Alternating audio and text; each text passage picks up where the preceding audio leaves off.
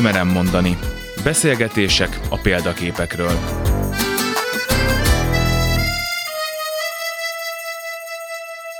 Sugár Ágnes vagyok, köszöntöm Önöket. Az elmúlt alkalmakkor a példaképek fontosságáról, változásairól, vagy éppen azok egyre halványuló jelentőségéről beszélgettünk.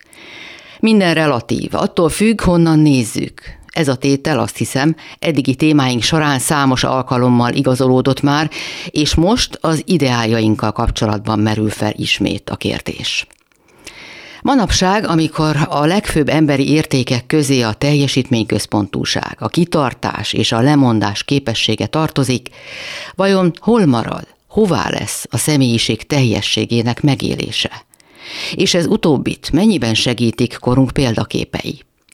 A mai adásban erről is beszélgetünk Majer Máté pszichológussal, család- és párterapeutával. Kimerem mondani. Miért van szükségünk példaképekre? Tulajdonképpen ők egyfajta normák, egyfajta standardok, akiket követni lehet. Ők testesítik meg azt a fajta normalitást, vagy azt a fajta legjobb normalitást, amit elvileg elérni szeretnénk mindannyian. Aztán, ha jobban megnézzük, akkor sokszor az ő általuk képviselt normalitás az nem feltétlenül annyira normális, legalábbis a pszichopatológia felől nézve. Normalitás az, amikor valaki sztár, amikor kiemelkedik a többségből, a tömegből, amikor valamiben rendkívüli, eltérő, tehetséges, mert sokszor ilyen típusú embereket választunk példaképeknek, ők lesznek a nagy ideálok. Uh-huh. Ugye, ha messziről indulunk, egy picit történelmi perspektívába is helyezzük a kérdést, akkor igazából amióta letelepedett életmódot folytat az emberiség, legalábbis azóta egyfajta ilyen teljesítményközpontú társadalmakban élünk. És hogyha valaki kiemelkedik, kiemelkedően jó a teljesítménye, akkor ezt, ezt tartjuk a standardnak, amit el kéne érni. Nekünk is nagyszerűnek, kiemelkedőnek kell lenni, nagyon tehetségesnek, vagy éppen nagyon szorgalmasnak, hol mire helyezik a nagyobb hangsúlyt azt gondolom, hogy ők bizonyos értelemben a normát képviselik. Nagyon sokak számára nyújtanak egyfajta ígéretet, hogyha ha én is ilyen lennék, akkor én is népszerű lennék, engem is sokan szeretnének, engem is elfogadnának, hogy akkor ők nagyon-nagyon szuper életet élnek, az élhető életek legjobbikát. Ilyen értelemben mondom, hogy norma, tehát egy standard, amit el kéne érni az utóbbi évek, vagyis hát ebben a korban élünk, mi ugye innen szerezzük az információinkat, de az szüremkedik le a kutatásokból, vagy a felmérésekből, hogy nagyon jelentősen megváltozott a mintáknak a miensége, hogy honnan vesszük a mintáinkat, kik lesznek példaképek. Még régen elsősorban a család jelentette ezt, vagy akár az iskola, Ma már sokkal inkább a tömegkommunikáció nyújtotta ideálok. A 20. században mindenképpen eluraltak mindent.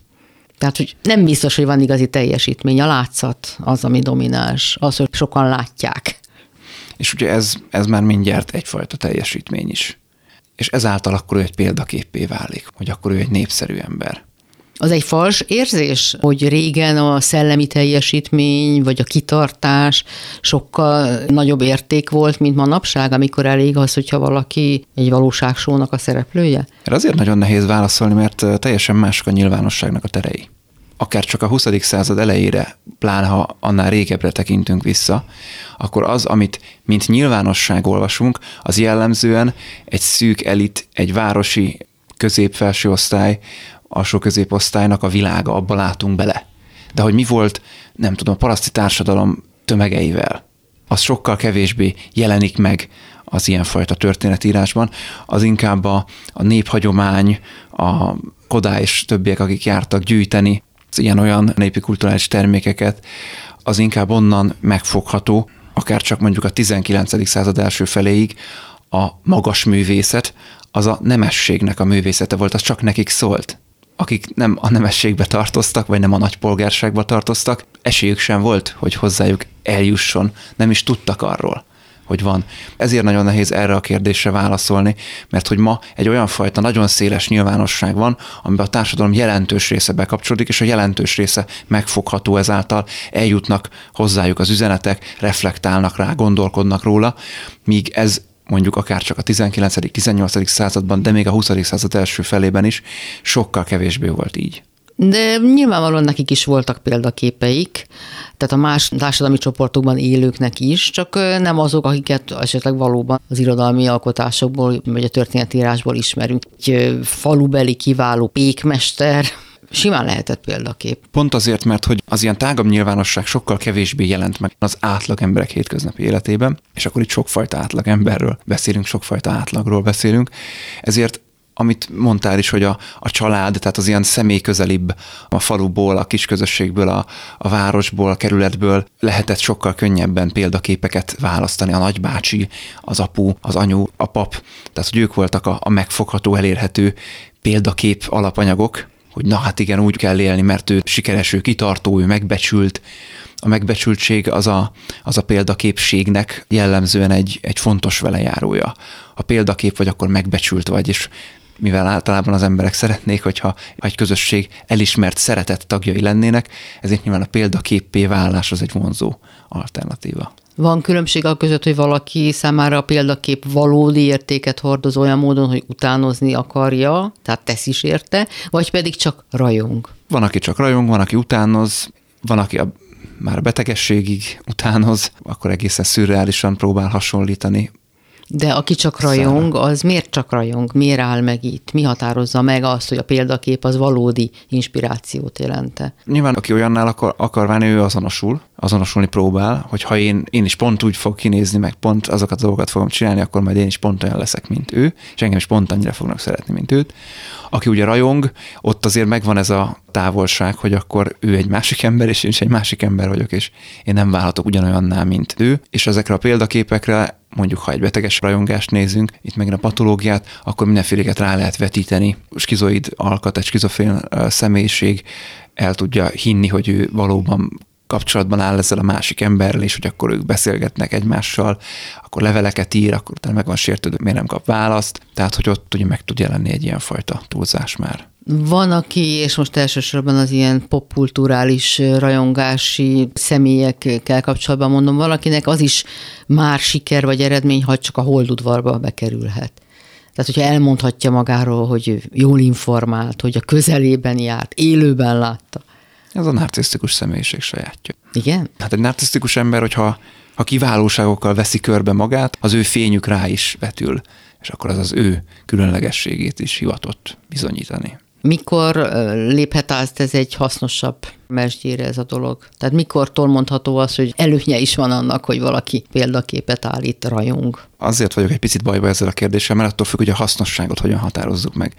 Ugye mondtam pár perccel ezelőtt, hogy a mi társadalmunk az egy nagyon egy ilyen teljesítményközpontú társadalom, tehát ha teljesítmény felől nézzük a hasznosságot, akkor nyilván, ha valaki lát mondjuk egy sportoló ikont, és ő maga is elkezd keményen edzeni, és belead apait, anyait, majd hivatásos sportoló lesz, ki a világversenyekre, és ott esetleg még helyezéseket eredményeket is elér, akkor ezt egy pozitív eredményként foghatjuk föl, ugyanúgy, mint hogyha valaki emiatt színésznek, zenésznek, politikusnak, tudósnak és így tovább áll. Amennyiben az ehhez szükséges munkát, illetve az ezzel járó életminőséget is nézzük, akkor már nem biztos, hogy ennyire pozitív ez a kép.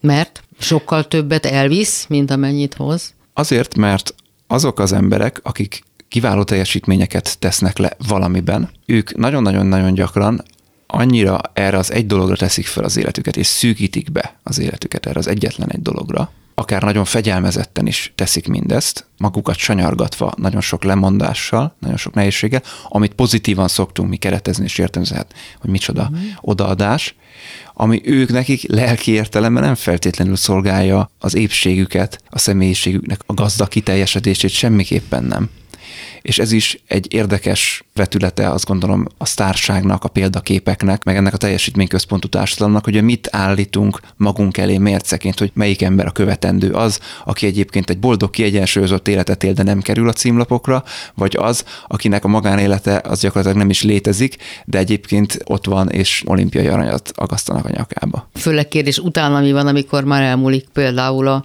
a fénykor.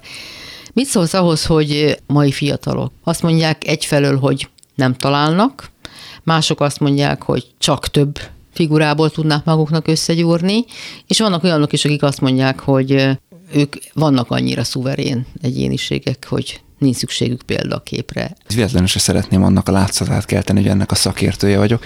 Nekem nagyon kevés fiatal kliensem van. Amennyiben ez így van, és a kérdés erre vonatkozik, akkor ez mindenképpen egy érdekes dolog. Ezzel személyesen is tudok azonosulni, mert nekem sincs, vagy nekem se volt egy példakép. Én is pontosan ezt képviseltem fiatalabbként, hogy akkor többekből tudnám összegyúrni. Foglalkoztatott egyáltalán a kérdés? Példakép? Ki milyen, és szeretnék-e olyan lenni? Igenis, meg nem is. Ilyen nagyon tudatos szinten legfeljebb akkor, amikor direktbe kérdést kaptam erre. Egyébként pedig, hát mikor nő föl bárki, akkor arra is, hogy milyen a felnőtt lét, hogy hogyan szeretne ő felnőtt lenni, ugye nézi egyrészt a szüleit, és hogyha nem maradéktalanul azonosul velük, akkor néz más mintákat is. Közeli, elérhető emberek közül tanárok, más ismerősök, szülei, tágabb rokonság, de akár a híres embereket is lehet ugyanígy, vagy akár kitalált karaktereket, filmekben, regényekben szereplő figurákat, hogy na, akkor ilyen egy igazi férfi, ó, hát akkor ilyen egy igazi nő. Tehát, hogy ez is nagyon sajátja ennek a, ennek a műfajnak. Téged is kértelek, hogy mondj néhány lehetséges példaképet, kik szerinted azok, sokak szerint esetleg azok, tehát ismertek, uh-huh. És hogy miért pont ők, ez ugye az izgalmas kérdés, hogy miben és miért. Pozitív-negatív példaképként, ugye jól értettem, Igen. jelölted meg például Kurt cobain ugye a Nirvana zenekar, rock együttes legendás gitárosát, énekesét, szövegíróját, központi figuráját, ugye akik a 90-es években a, a rock világában újdonságot jelentettek és hoztak. Kurt Cobainra ma is sokan emlékeznek. Hát már éppen nem voltam tinédzser a 90-es években, de semmilyen idolt nem láttam benne. Én nagyon szomorú sorsú, szomorú férfit láttam.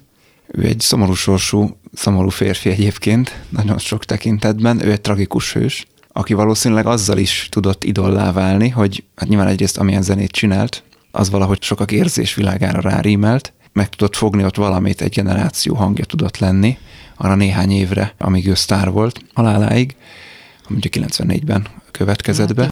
27 évesen halt ő meg, egy súlyosan drogfüggő Seattle kertvárosi részéből, alapvetően egy szétesett családból jött fiú, aki elkallódott az elvált szülők között, meg a, meg a tágabb rokonság között.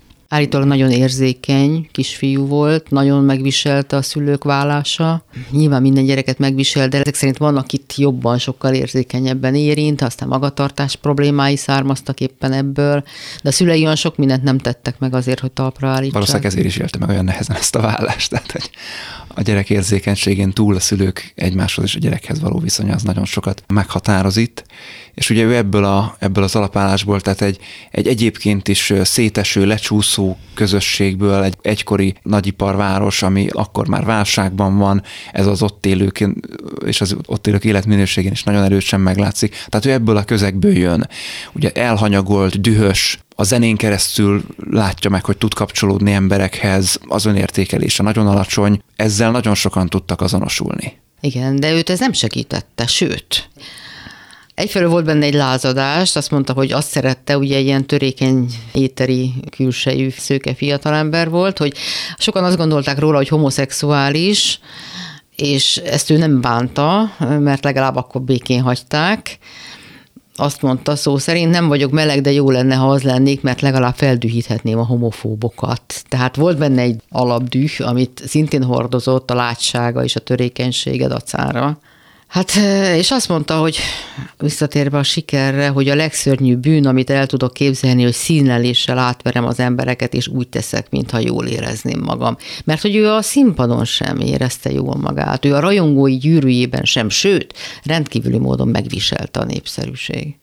Mint sokan mások, ő sem volt igazán felkészülve arra, hogy, hogy ez mivel fog járni, az az ő személyes tragédiája volt, hogy amire nagyon vágyott, az teljesült.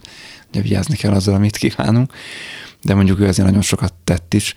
Az ő szövegei, az ő kiállása, amit ő megtestesít, ez egy nagyon erős kritikája a régen korszak, maszkulin, kemény, meg az egész hidegháború, olyan kemény, férfias, katonás társadalomkép, férfi képének, valóban, ahogy mondod is, ő egy törékeny, egy sokkal lágyabb, egy sokkal érzékenyebb, egy érzelmes, aki nem is rejti alá, hogy érzelmes, akinek nem úgy vannak drog problémái, mint mondjuk a 70-es, 80-as évek sok sztárjának, hogy egyébként falja a nőket, és, és egy ilyen nagyon hedonista életet él, ő a drogot azt öngyógyításra próbálta használni, és úgy csúszott az egyre keményebb szerek felé, végül a heroinnál állt meg. A hidegháború vége kori generációjára jellemző hangulatra nagyon-nagyon rárímelt, hogy hogy akkor itt volt egy, egy ígéret, hogy akkor legyőzzük a, a csúnya szovjeteket, és akkor majd itt jön a jó világ, és akkor véget ért a hidegháború, és nem jött el a jó világ. Nem jött el az, amit nekünk megígértek. Ugye ez a rendszerváltások ideje az nem csak itt Magyarországon lett sok csalódással teli később, de nyugaton is, és ezt mondjuk körtön keresztül jól lehet látni Amerikában is, hogy hát nyertünk itt a, itt a hidegháborúba, de hogy van az, hogy 50 millió amerikai a szegénységi küszöb alatt él? És ő ennek a fájdalmát hordozta magában, vagy pedig valóban ennyire reflektált az éppen zajló folyamatokra? ő szerintem a tágabb világi folyamatokra nem, nem reflektált ilyen nagyon tudatosan, hanem inkább a saját családja, a saját közvetlen környezete, az ott is megjelenő ikonikus vagy általa ikonikusnak látott férfi szerepekben, elsősorban a férfiakat ütötte, például homofóbok, stb. Az erőszakos kemény férfiak ellen beszélt, énekelt, írt szövegeket ő. Meg akart vajon gyógyulni? Mert hogy mondott, hogy a drogot is öngyógyításra használta. Próbálta elviselni a létet. Amikor kislánya született, akkor igen, akkor komolyan le akart állni, úgymond meg akart gyógyulni, ez végül nem sikerült. Hát igen, másfél éves volt a gyerek, amikor ő meghalt. Bár ugye legendák keringnek az öngyilkossága körül, de elég egyértelműnek tűnik, hogy az az öngyilkosság az, az volt. Azt írta egy helyütt, hogy túlérzékeny vagyok, kicsit tompábbnak kéne lennem ahhoz, hogy ismét úgy lelkesedhessek, ahogy gyerekkoromban úgy érezte, hogy mindenhonnan ki van taszítva. Tehát úgy érezte, hogy semminek nem tud örülni, belefásult a sikerbe, belefásult a zenébe, belefásult mindenbe, ami egyrészt gondolom azért a drogok hatása Igen. is. Igen. Menthető lett volna? Hát nehéz ezt ilyen távolságból, időben és térben megmondani. Nyilván lettek volna olyan pontok az életében, amikor egészen biztosan menthető lett volna. A szülei vállása környékén például egészen biztos, hogy menthető lett volna. Az azt követő években is menthető lett volna. Még a karrierje elején is menthető lett volna, azt gondolom. Ugye a másik, hogy ugye miért idol ő, azon túl, hogy meg tudja szólítani, meg tudta szólítani az akkori generációt, hogy ő végig egy ilyen egyszerű srác imidzset tudott a színpadra vinni. Egy viszonylag egyszerű zenét játszott ő, nem voltak óriási megfejtések, de abban rengeteg energia volt. Rengeteg harag és rengeteg keserűség elsősorban. Ezzel is, mint ahogy a megelőző évtizedek punk zenekarja és azoknak a sztárjai mutatták, hogy lám, ilyen egyszerű srácból is lehet valaki. Lehet sztár. Azt is ő mondta, hogy 7 éves kora óta gyűlölte az embereket Ugyanakkor, és ez milyen furcsa, hogy megfér benne, azért, mert túlságosan szerette és sajnálta őket. Ugye Kört mondataival azért azért egy picit érdemes bánni, mert hogy ő nagyon tudatosan is épített maga köré egy kultuszt. Ő hát akkor nem a... akart meggyógyulni. Szerette ő azt, hogy ő ilyen azt gondolom, hogy az is az öngyógyításnak lehetett egy eleme, lehetett egy része. Ugye nagyon sokszor találkozom azzal a terápiás gyakorlatban is, hogy valaki azt gondolja, hogy ha ő majd megkapja azt a kinevezést, majd megnyeri azt a díjat, ha megkeresi azt a pénzt, majd ő akkor jól lesz. Azt gondolom, hogy ez Körtnél is ilyen lehetett, hogy ő mai szóval élve egy influencer volt akkoriban. És ezért mindent meg is tett, hogy ő az legyen. Tehát egy csomó felnagyított, eltorzított, feltupírozott sztorit terjesztett önmagáról, a gyerekkoráról, az életéről annak érdekében, hogy még inkább megfeleljen annak a képnek, amit kifele mutatni akart, ami rajongást remélt, elfogadást remélt, és azt, hogy akkor valahogy ő majd itt jól lesz, hogy olyan sokan fogják őt szeretni. Ezzel most azt a bogarat ültetted a fülembe, hogy tulajdonképpen azonosult azzal a képpel, amit magáról festett, és lehetett volna nem ennyire szörnyű képet is festenie. Mindenképpen lehetett volna. Hogy azonosult volna, azt nem tudom a gyakorlatban inkább azt szoktam látni, hogy amit felfest maga elé egy személy, hogy milyennek kéne lennem, hogy ezzel nem azonosul, és pont ettől is szenved, hogy én nem vagyok olyan, mint amilyennek kéne lennem. Én annál gyarlóbb vagyok, lustább vagyok, butább vagyok, csúnyább vagyok, és így tovább. Lehet, hogy nála is erről volt szó? Hogy elkezdett félni a lelepleződéstől? Vagy hát ő maga előtt tulajdonképpen le is volt lepleződve, hogy szépen mondja? Ez sok mondatából süt, igen az önbizalom hiány, amit mondtál. És ezt nem tudja a siker pótolni, nem tudja megerősíteni az önbizalmat. Nem, pedig ezt nagyon sok ember várja tőle. Érdekes, hogy ez hogy működik. A napokban láttam egy sorozatot Johnny Hallidayről. Ő korábbi, ugye, jóval korábbi. És döbbenten néztem, hogy milyen elképesztő sikere volt. Most elég sarkosan fogok fogalmazni, egy rendkívül egyszerű, nem túl árnyalt személyiségű, rendkívüli energiákkal rendelkező, ugyanez nagyon mérő, nagyon kitaszított sorból, érzelmileg és kitaszított sorból érkezett, nagyon akart bizonyítani, de egy mák személy önbizalma nem volt, és a boldogság is éppen csak az illúzió szintjén érintette meg olykor-olykor. De végig nem értettem két dolgot, hogy hogy tudott ekkora sztár lenni ez a tulajdonképpen nagyon szerencsétlen ember, aki egész életében emésztette önmagát, és, és fölemésztette a környezetével is saját magát, hogy hogy van ez, hogy mit láttak bele az emberek. Örjöngtek és zokogtak a nézőtéren tömegével olyan érzésem volt, amikor néztem, hogy köze nincs ahhoz ennek a figurának a színpadon, amit belelátnak. Van ilyen? Persze, hát nagyon sokszor a sztárok, amikor lejönnek a színpadról, kijönnek a rivalda fényből, akkor magánemberként, hát egészen más karakterek. Időnként pont pozitív értelemben az ellentetjei annak, amit a színpadon produkálnak, ez mondjuk sok kemény metal zenekar, tisztes családapák ugye egyébként, és nagyon szeretik a gyerekeiket, és mondjuk nem drogoznak, nem isznak már. Másik is van, hogy andalító popslágereket énekelnek, és aztán meg fegyvert fognak a gitárosuk fejéhez. Azt írtad Kurt Cobainról is, hogy pozitív és negatív értelemben volt példakép. Ezt hogy értsük? Pozitív értelemben azért, mert ő mindezeken túl és mindezek mellett, amiket most eddig elmondtunk róla, ő egy nagyon eltökélt srác volt. Hajlandó volt napi 8 órákat gyakorolni, gitározni, írni, tökéletesíteni a számokat, nagyon-nagyon elkötelezett volt a saját zenéjével kapcsolatban, és ezzel végül is tudott sikert elérni. Ha teljesítmény központúan nézzük, akkor az ő története az egy pozitív példa, hogy lám, a seattle lecsúszó munkáskülvárosból is lehet világsztárrá akár nőni, mert őt ugye nem csak Amerikában, hanem a világ a számos pontján sztárként tartották már akkor is, számon és azóta is. Valószínűleg azért is tudott ikon maradni, mert meghalt 27 évesen, és nem láttuk, hogy utána mi lesz belőle, de ezt csak zárójelbe teszem hozzá, és negatív azért, amit eddig elmondtunk, azzal a tragikus történettel, azzal a kábítószerfüggő karrierrel, amiben aztán beleroppan, és öngyilkosságot követ el. Belefért ebbe a forgatókönyvbe az, hogy szépen tisztesen megöregszik? Nehezen. Valószínűleg, és akkor itt jön egy, és ez valószínűleg a többi, a megtárgyalt ikonnál is visszatérő elem lesz, szóval, hogy ott van az az ellentmondás, hogy ha valaki jól van a bőrében, akkor mi viszi rá, hogy azt a fajta életet válassza, amitől szár lehet elképzelhető, de ennek a fordítottja sokkal többször látható, hogy valaki nincs jól, ugyanakkor nagyon szorgalmas és esetleg tehetséges is valamiben, és azzal próbálja, azzal az egy dologgal próbálja kompenzálni az ő nem jól létét. Annak rendeli alá az egész életét, abban a reményben, hogy ha azt elérem, akkor én majd jól leszek.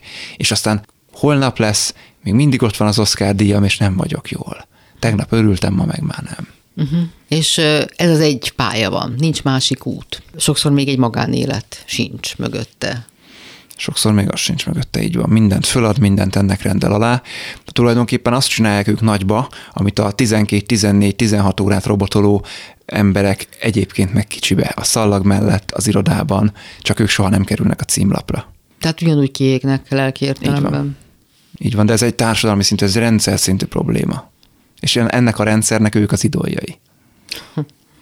Nézzünk egy teljesen más példát, de lehet, hogy csak látszólag más. Kalkuttai Szent Teréz, közismert nevén ugye Teréz anya, 1910-1997 albán származású római katolikus apáca volt, ugye, a szeretett misszionáriusai szerzetesen alapítója Nobel-díjas.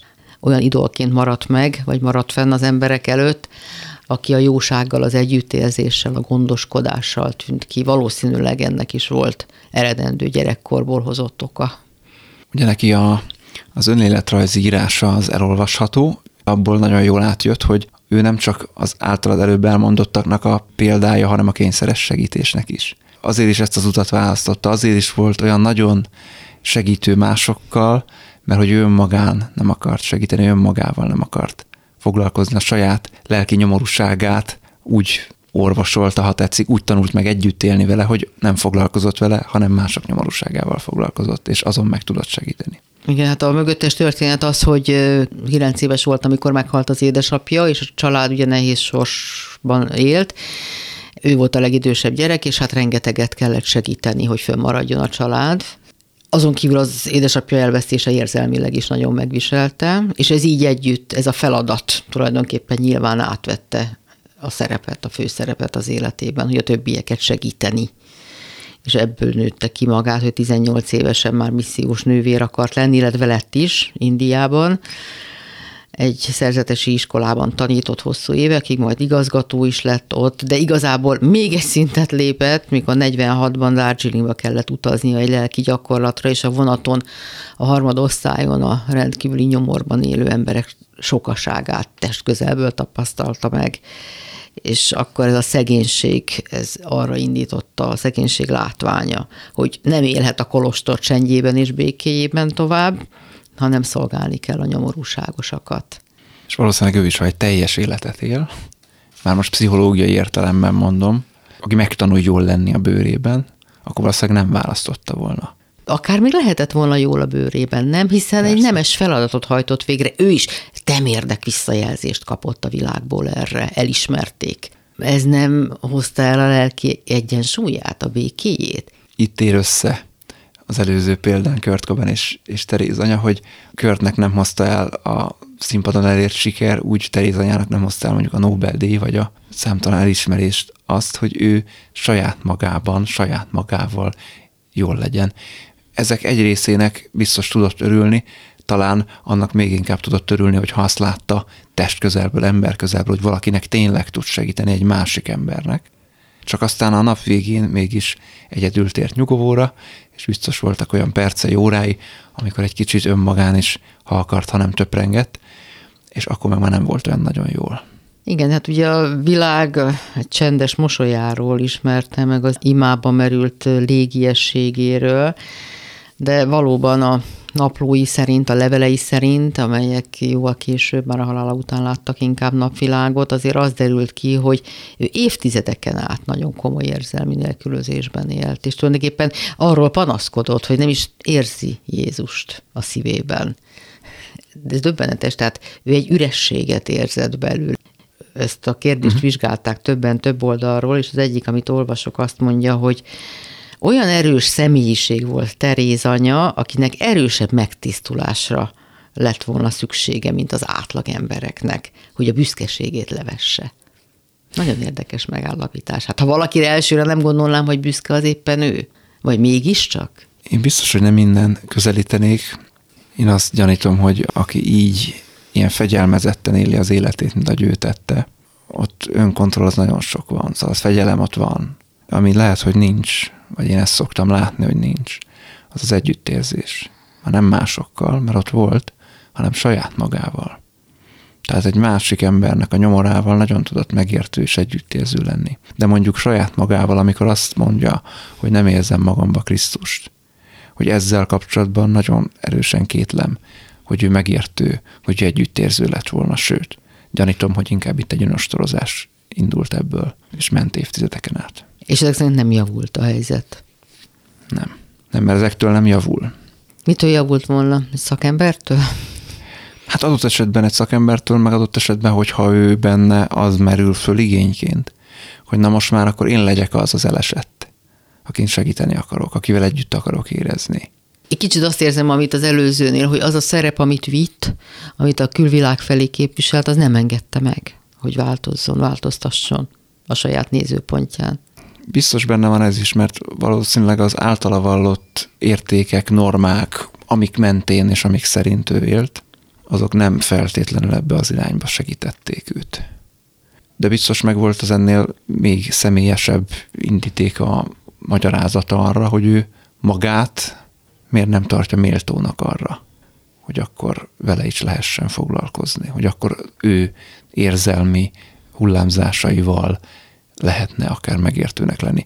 Mert ugye itt egy, és akkor ez nem kell terézanyának lenni, tehát hogy itt egy nagyon sokak számára jól ismert negatív belső kört lehet könnyen azonosítani, arra is jó példa talán az ő története, legalábbis a, a saját szavait alapul véve, hogy ugye elvárok magamtól egy teljesítményt, mondjuk azt, hogy nem tudom, érezzem magammal Jézust az ő esetében, de lehetne ez bármi más is, ezt nem bírom teljesíteni, emiatt rossz érzésem van, de a, ezt a rossz érzést, ezt olyasminek tartom, hogy hát ezzel nem vagyok méltó, hogy ezzel együtt lehessen érezni.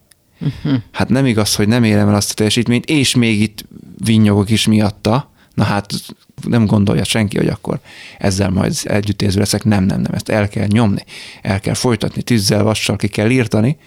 Na ettől persze ez csak még inkább fokozódik ez a rossz érzés, vagy ezek, ezek a rossz érzések. Az önkép, az önbizalom, az egy negatív irányba fordul. Tehát amikor valaki egy valamire nagyon fölteszi az életét, és azért is csinálja ezt, hogy akkor ebből majd esetleg neki valami jó származik. Eközben ebben a nagyon beszűkült életben, mivel egyébként meg ember, nyilvánvalóan nagyon sok vágya, nagyon sok szükséglete nem talál kielégülésre, nem fér bele ebbe, emiatt lesznek rossz érzései, és ezzel aztán ő nem érez együtt. Hát akkor most ez pozitív példa, vagy sem?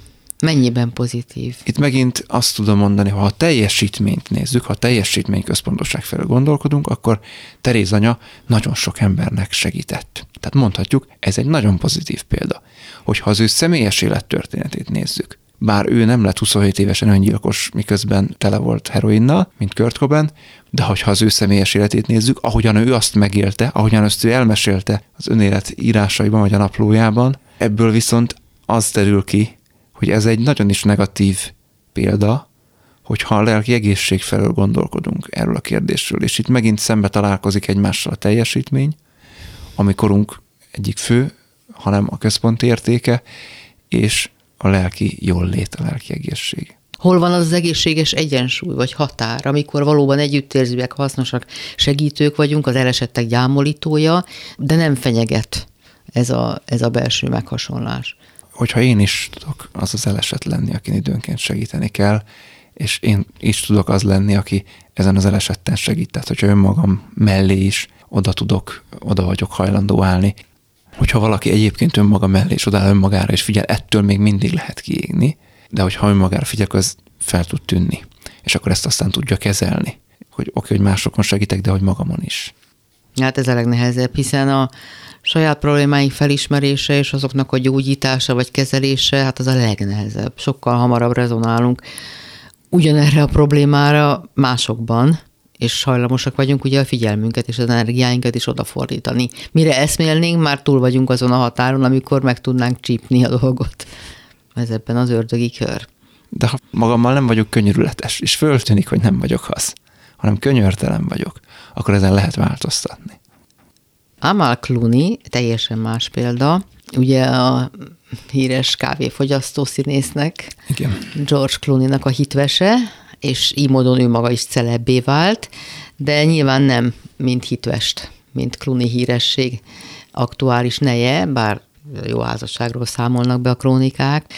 Szóval, hogy itt ő saját jogán szerepel, mert... Igen.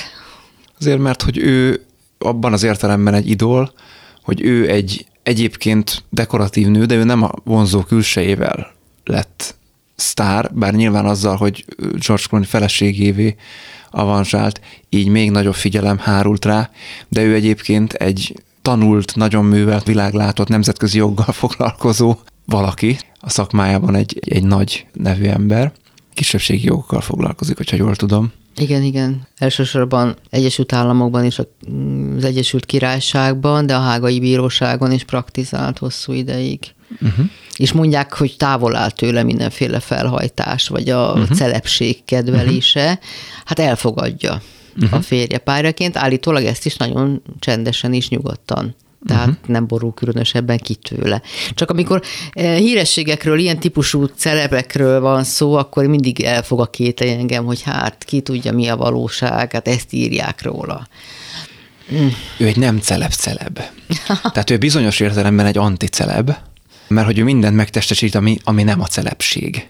Tehát ő egy kiegyensúlyozott életet élő, egész családban élő, ha jól tudom, abban is felnövő valaki, nem a hagyományos női szerepeket viszi, egy nagyon modern, női jogokat, kisebbségi jogokat képviselő személy, és pont ezáltal válik valószínűleg nem kevés ember számára egy ikonná, követendő példá, hogy na, hát nőként is lehet okosnak lenni, meg egyszerre családban is, meg, meg nagy teljesítmény, és valami változást a világban, nagy ügyek mellé odaállni. Szóval, hogy ő, ő ezt tudja megtestesíteni, megjeleníteni. És még George Clooney feleségének is és lenni. még George-ot is meg lehet csípni, így van, aki önmaga bevallása szerint Butánba feleségénél. Ezt Tehát, hogy ő, elhiszem mondjuk. ő mindig kommunikálja, hogy nagyon felnéz erre az amára, Nem csak azért, mert jó magas. nem csak a, nem csak a testi adottságai miatt így van, hanem azért is, amit ő az asztalra letesz. Hát aztán majd utólag kiderül, mennyiben volt ez így, de a látszat mindenképpen ez. A látszat mindenképpen ez. Bár ez, a, ezzel együtt azt gondolom, hogy abban a hollywoodi közegben létezni, nem tudom, hol laknak persze. Ja nem, zömmel Olaszországban élnek. Igen, ők nem Hollywoodban. Na de azért, azért ezt a celeb világot azért nyilván érzékeli kell, hogy érzékelje. Az Persze. nem lehet egy könnyű pálya. Hát ő nem foglalkozik ezzel. Ő egy másik pályán játszik. Igen, akkor foglalkozik, ha muszáj. De egyébként itt egy másik fontos aspektusát azt gondolom megemlítetted az előbb ennek az egész ikonság, példaképség, celebségnek, hogy ugye mindig egy látszat miatt olyan nagyon vonzóak, szerethetőek, követendőek, és ez a látszat, ez nagyon sokszor, ahogy ezt a, az imént Teréz anya és Kurt Cobain példáján keresztül átbeszéltük, ez nagyon sokszor hát egészen borzasztó valóságot fed el. Hát a következő példánk is erről szól, ugye hát a hivatását tekintve is a látszatból él Kevin Spacey-ről van szó, az Oscar díjas amerikai színész rendezőről, akinek a tehetsége nem vitatható. Biztosan sokan ismerik a filmjeit, hát óriási pofon volt a világ szemében, amikor 2017-ben kiderült, hogy többszörös szexuális abúzussal vádolják többen is, bár egyes hírek szerint 2019-ben az ügyészség fölmentette a vádak alól, de azért nyilván nem zörög a haraszt, meg hát nyilván van valóság alapja. Tulajdonképpen ő sem tagadta. Igen. Volt, amit el is ismert. Tehát nyilván igaz, és hát ez nagyon döbbenetes volt, mert ő meg nem csak a szerepeink keresztül él egy álvilágban, hanem ezek szerint magánemberként is így élt. Így van, az ő példáját azért választottam rá, azért gondoltam, mert nyilván egyrészt egy fantasztikus tehetség, akit még a Filmakadémia is ugye díjazott, tényleg nagyszerű alakításai vannak, és nagyon különbözők, tehát egy sokarcú színész, és azzal, hogy a MeToo mozgalom, a jelenség idején vele, vagy hát ő az egyik ikonikus a Harvey Weinstein mellett, akivel kirobbant ugye hát a leleplezés sorozat, szóval, hogy ezzel a közmegítélés 180 fokot fordult, és ma már Kevin Spacey az nem egy állistás színész, hanem egy, hanem egy pária, akit nem szabad meghívni sehova, akit nem lehet szerepeltetni, sőt, visszamenőleg a filmjeit, azokat hát nem tudom, el kell égetni, meg kell darálni, el kell felejteni, az oszkát is el kéne tőle venni. Szóval, hogy van egy ilyenfajta közmegítélés, tehát itt az ő alakja inkább azért is érdekes nekem, hogy, hogy hogyan változik az ő megítélése az őt szerető és aztán az őt gyűlölő tömegek szemében. Ennek oka volt ő is, nem csak emiatt, amit elkövetett, nyilván ez is egy nagyon súlyos ok, hanem hogy nagyon sokáig leplezni próbálta a valódi ényét, a valódi vonzalmait, és tulajdonképpen egy sokkal nagyobb dráma lett a következménye, mint hogyha fölvállalta volna évtizedekkel ezelőtt országvilág előtt, hogy ő homoszexuális, mert ugye ezt ő titkolta, sőt tagadta, rendszeresen nőkkel mutatkozott, rendezvúzott, úgymond, ha rákérdeztek, ez még a 90-es évek végén is így volt, a sajtó, hogy miért nem nős, miért nem, akkor mindig tiltakozott. És aztán utólag cunamiként zúdult a nyakába minden. Annak, hogy ő ezeket a dolgokat elkövette, annak köze volt ehhez a nagyon erősen rejtőzködő magatartáshoz? Szinte biztosan, igen. Én azt látom, most mindegy, hogy itt ö, titkolt szexuális tartozásról vagy hozzáállásról van-e szó, elfolytott érzésekről, vágyakról, ezek mindig azért ott munkálnak az ember lelkében, és óriási indulatokat tudnak gerjeszteni. A testvér azt mondta róla egy interjúban, ezt olvastam, bár hát ugye ez is megkérdőjelezendő, mert nem tudjuk, milyen viszonyban voltak a testvérek egymással. Okay. Hogy azért is ilyen jó színész, mert valójában bármi tud lenni egyik pillanatról a másikra, mert nincs benne semmi üres a lelke, és azért tudta ezeket a gazságokat is elkövetni, mert valójában nincs lelki ismerete. Tehát ugyanarról a tőről fakad a színészi sokszínűsége és képlékenysége, amely tőből képes volt erre, amire képes volt. Lehet benne igazság? Hát adott esetben ez a belső üresség, amit a testvér látni vélt, nem tudjuk, milyen viszonyban voltak, és nem tudjuk, hogy mennyire látott ő bele Kevinbe, de eh, minden esetre ez akár lehet ennek az elfolytásnak is a, a Tehát tulajdonképpen leszakadt a saját problémájáról? Próbálta valahogy hasítani adott esetben, ha hihetünk ennek az állításnak, akkor mondhatjuk ezt, ugye ezért is problémás az, hogyha nem lehet fölvállalni, nem lehet erről beszélni, nem lehet megélni, elfogadni, hanem hogyha ezt hatalmi szóval, erővel el kell nyomni. Nyilván ő azért titkolta a melegségét, mert azt gondolhatta, ott a 90-es években, hogy ha fölvállalná, akkor ezzel megbélyegeznék őt, akkor esetleg elesne szerepektől, Hogyne adott esetben akár lehet ez egy személyes dráma is, hogy mondjuk ő egy olyan családban nevelkedett, ami erősen homofób, és akkor ugye ezzel sem szabad ugye szembe helyezkedni. Ilyen példákkal én is találkozom a praxisomban. Számára mi a gyógyulás? Mi lehet a, a gyógyulás ebből a helyzetben? Hát az őszinte szembenézés saját magával. Aztán utána az áldozataitól való bocsánatkérés. Azt megtette részben legalábbis. Az, tehát vannak nyomai annak, hogy megtette. Hát akár az is az ára, hogy ő soha többet nem tér vissza ebbe a szakmába, ami az élete. Így van, és ugye itt az ő példáján keresztül válik nagyon látványosan külön pont emiatt a megfordult társadalmi megítélés miatt a teljesítmény, és mögötte az ember. Az eddigi példákban is ez ugyanúgy megvan, csak ott az nem látszott, amíg ők meg nem haltak. Nagy kérdés, mindig nagy kérdés, hogy lehet-e tisztelni a teljesítményt, rajongani érte, miközben akár tudjuk, vagy sejtjük, hogy az ember mögötte hitvány. Én azt gondolom, hogy, hogy lehet, csak azt gondolom, hogy nyilván a szakmámból következően is mondom, amit mondok, hogy, hogy a teljesítmény ilyenfajta piedesztára állítása önmagában nekem kérdéseket és problémákat vet föl. A modernitással mindenképp eljött az, hogy az emberek egyre inkább specializálódnak. És ez nem csak a szakmákat érintően van így, hanem a személyiség megélését, kiteljesedését tekintve is. De igazából ez már a letelepedett életformától így lehet.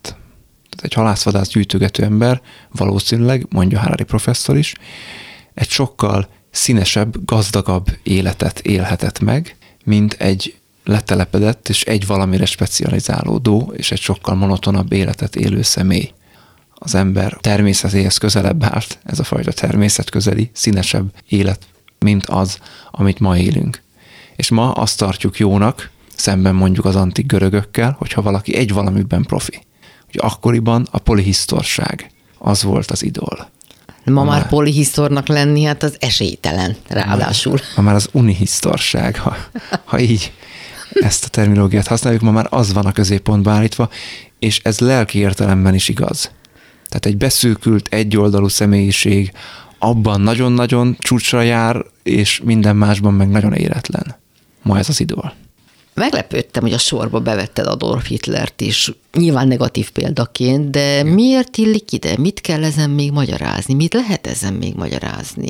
Ő nagyon érdekes karakter. Hogyha a közszereplőt nézzük, a politikust, a diktátort, akkor a 30-as években a Time az évemberének választotta. Egy nagyon népszerű politikus volt, aki sok tekintetben nem csak ő maga, hanem a körülötte dolgozók, főleg a Göbbels által felépített propaganda máig mintát ad a politika tudománynak, hogy kell egy kampányt csinálni, hogy kell felépíteni egy, egy idolt. Ő egy influencer, egy celeb volt a maga korában. Nők rajongtak érte, férfiak írtak neki levelet, hogy példaképüknek tekint. Ugye mindez addig igaz, amíg ki nem a második világháború, és különösen addig, amíg uh, ugye a haláltáborok tényként meg nem jelennek a világ előtt.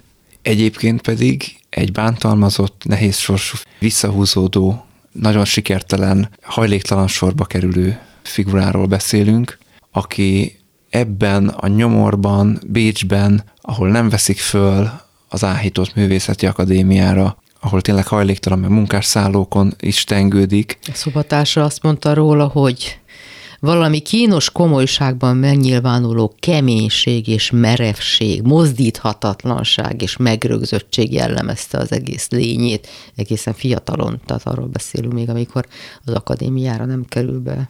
Szóval ebben a Bécsben, ami akkor egyébként az európai szélsőjobb egyik fellegvára, itt, illetve aztán később az első világháborúban katonaként radikalizálódik.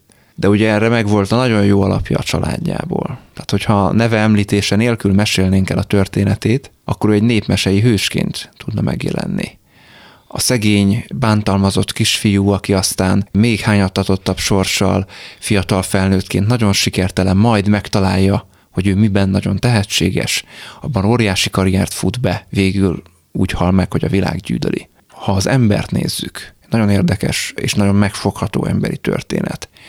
Ugye ő egy helyével született, így élt, emiatt volt egy csökkent értékűsége. Mármint érzése. Igen, igen, igen, és emiatt részben ezt kompenzálva fogalmazott meg nagyon sok mindent.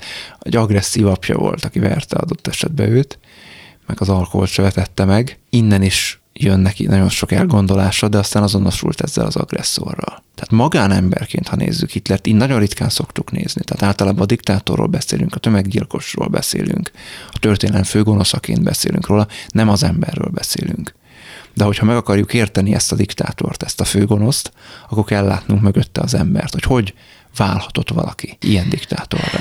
Erre szokták sokan mondani, hogy azért nem ő az egyetlen a világtörténelemben, akinek ilyen sanyarú gyerekkora van, és ilyen kudarcokkal teli fiatalsága, és mégsem válik belőle diktátor ilyen súlyú gonosz tettekkel.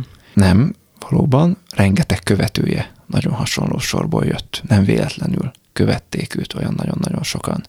Ő bizonyos értelemben egy pojáca volt. A bajusz, az öltözködés, az a hajviselet, az egész, ahogy az föl lett építve. Igen. Az egy színház. Ma mondjuk Donald Trumpban nagyon jól visszaköszön ennek sok eleme. De mondhatnék más vezetőd is a világban. Szóval nem válik sok más hasonlóan traumatizált emberből diktátor, de van akiből igen. És van akiből meg a diktátor követője. Mert ő azért tudott olyan nagy hatalmú diktátor lenni, mert olyan nagyon sokan követték, és hajtották végre, akár egyetértésben vele tőle jövő parancsokat. Tehát ezt is fontos látni, hogy van egy olyan nagyon tulajdonképpen radikális és nagyon szerencsétlen félreértelmezése a történelemnek, vagy történelmi személyeknek, akár Hitlernek, hogy hát volt egy csúnya gonosz, aki ilyen, ilyen démonszerű figura, és akkor ő vitte a romlásba azt a szegény német népet. Ezért ma már sokszor kimondatott az, hogy ő valamire, olyasmire érzett rá, amire fogékony volt a nép. Igen, ma már egy árnyaltabb képben is meg tud szerencsére jelenni. Ebbe az árnyaltabb képbe sokszor azonban az már nem fér bele, hogy legalább ugyanannyira véres szájú szélső jobboldaliak voltak Franciaországban, alapítottak is egy köztársaságot Hitler támogatásával Nagy-Britanniában, az Egyesült Államokban, tehát amiket ma a szabadság zászlóvivőiként és az akkori korban a szabadság zászlóvivőiként hivatkozunk, hogy ezekben az országokban is sokszor nem sokan múlt hogy nem lett ott is egy Hitler. Az, hogy ők mondjuk nem vesztették el az első világháborút, az valószínűleg nagyba hozzájárult ehhez. És hogy nem volt olyan megalázó békefeltétel rendszer, ami miatt egy óriási nagy indulat volt a német társadalomban akkor. Ilyen nem volt a franciában, vagy a britben, vagy az amerikaiban. Sok mindennek kellett összeállnia, egyéállnia, ahhoz, hogy ez megszülessen, ez a, ez a borzalom. És van, akinek máig példa. Nyilván ma már csak egy szűk kisebbségnek. Van, akinek máig példakép Hitler.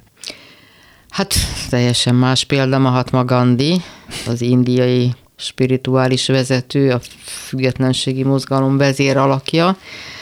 Ugye a Mahatma eleve egy tiszteletből kapott szó, a híveitől kapta ezt a Mahatma jelölést, nagy lélek ezt jelenti. Igen. A békés ellenállás jelképévé vált. Igen, ha tetszik Hitler ellenpontja. Ha Hitler a történelem főgonosza, akkor Gandhi meg a egyik fő jó. Az élete nagyon sok tekintetben egy nagyon pozitív példa, pont azért, mert ő rendszer szinten ment szembe a rendszerrel. Ő is egy anticeleb celeb, valószínűleg soha nem akart igazán híres lenni, és egy nagyon különleges élettörténet az övé, mert a sok eddig felsorolt ikonnal ellentétben ő egy viszonylag teljes életet élt és ő alapvetően jól tudott lenni. Adott esetben az őt ért nagyon kemény fizikai sanyargatások ellenére is ő lelkileg jól tudott lenni. Ő ilyen értelemben is egy pozitív példa. Valóban ő lelkileg kiteljesedett életet él, ebben a szellemi emelkedettségben tulajdonképpen hát már emberfeletti teljesítményt nyújtott lelki értelemben is. 31 éves, annak négy gyereke volt, azt hiszem, akkor lemondott a házas életről, meg egyáltalán az egész életformája, az életvitele nem volt hétköznapi, semmiképpen sem uh-huh. könnyen követhető idő. Nem egy könnyen követhető nyilván, főleg ez a házas életről lemondás, stb. Érdekes lehet megnézni a gyerekeit, hogy, hogy ők vajon apaként hogy érték meg Mahatma Gandit. Ő a maga szempontjából nézve mindenképpen lélektani értelemben is egy pozitív példa az eddigiekkel ellentétben. Ők vannak kevesebben. Ők vannak sokkal kevesebben.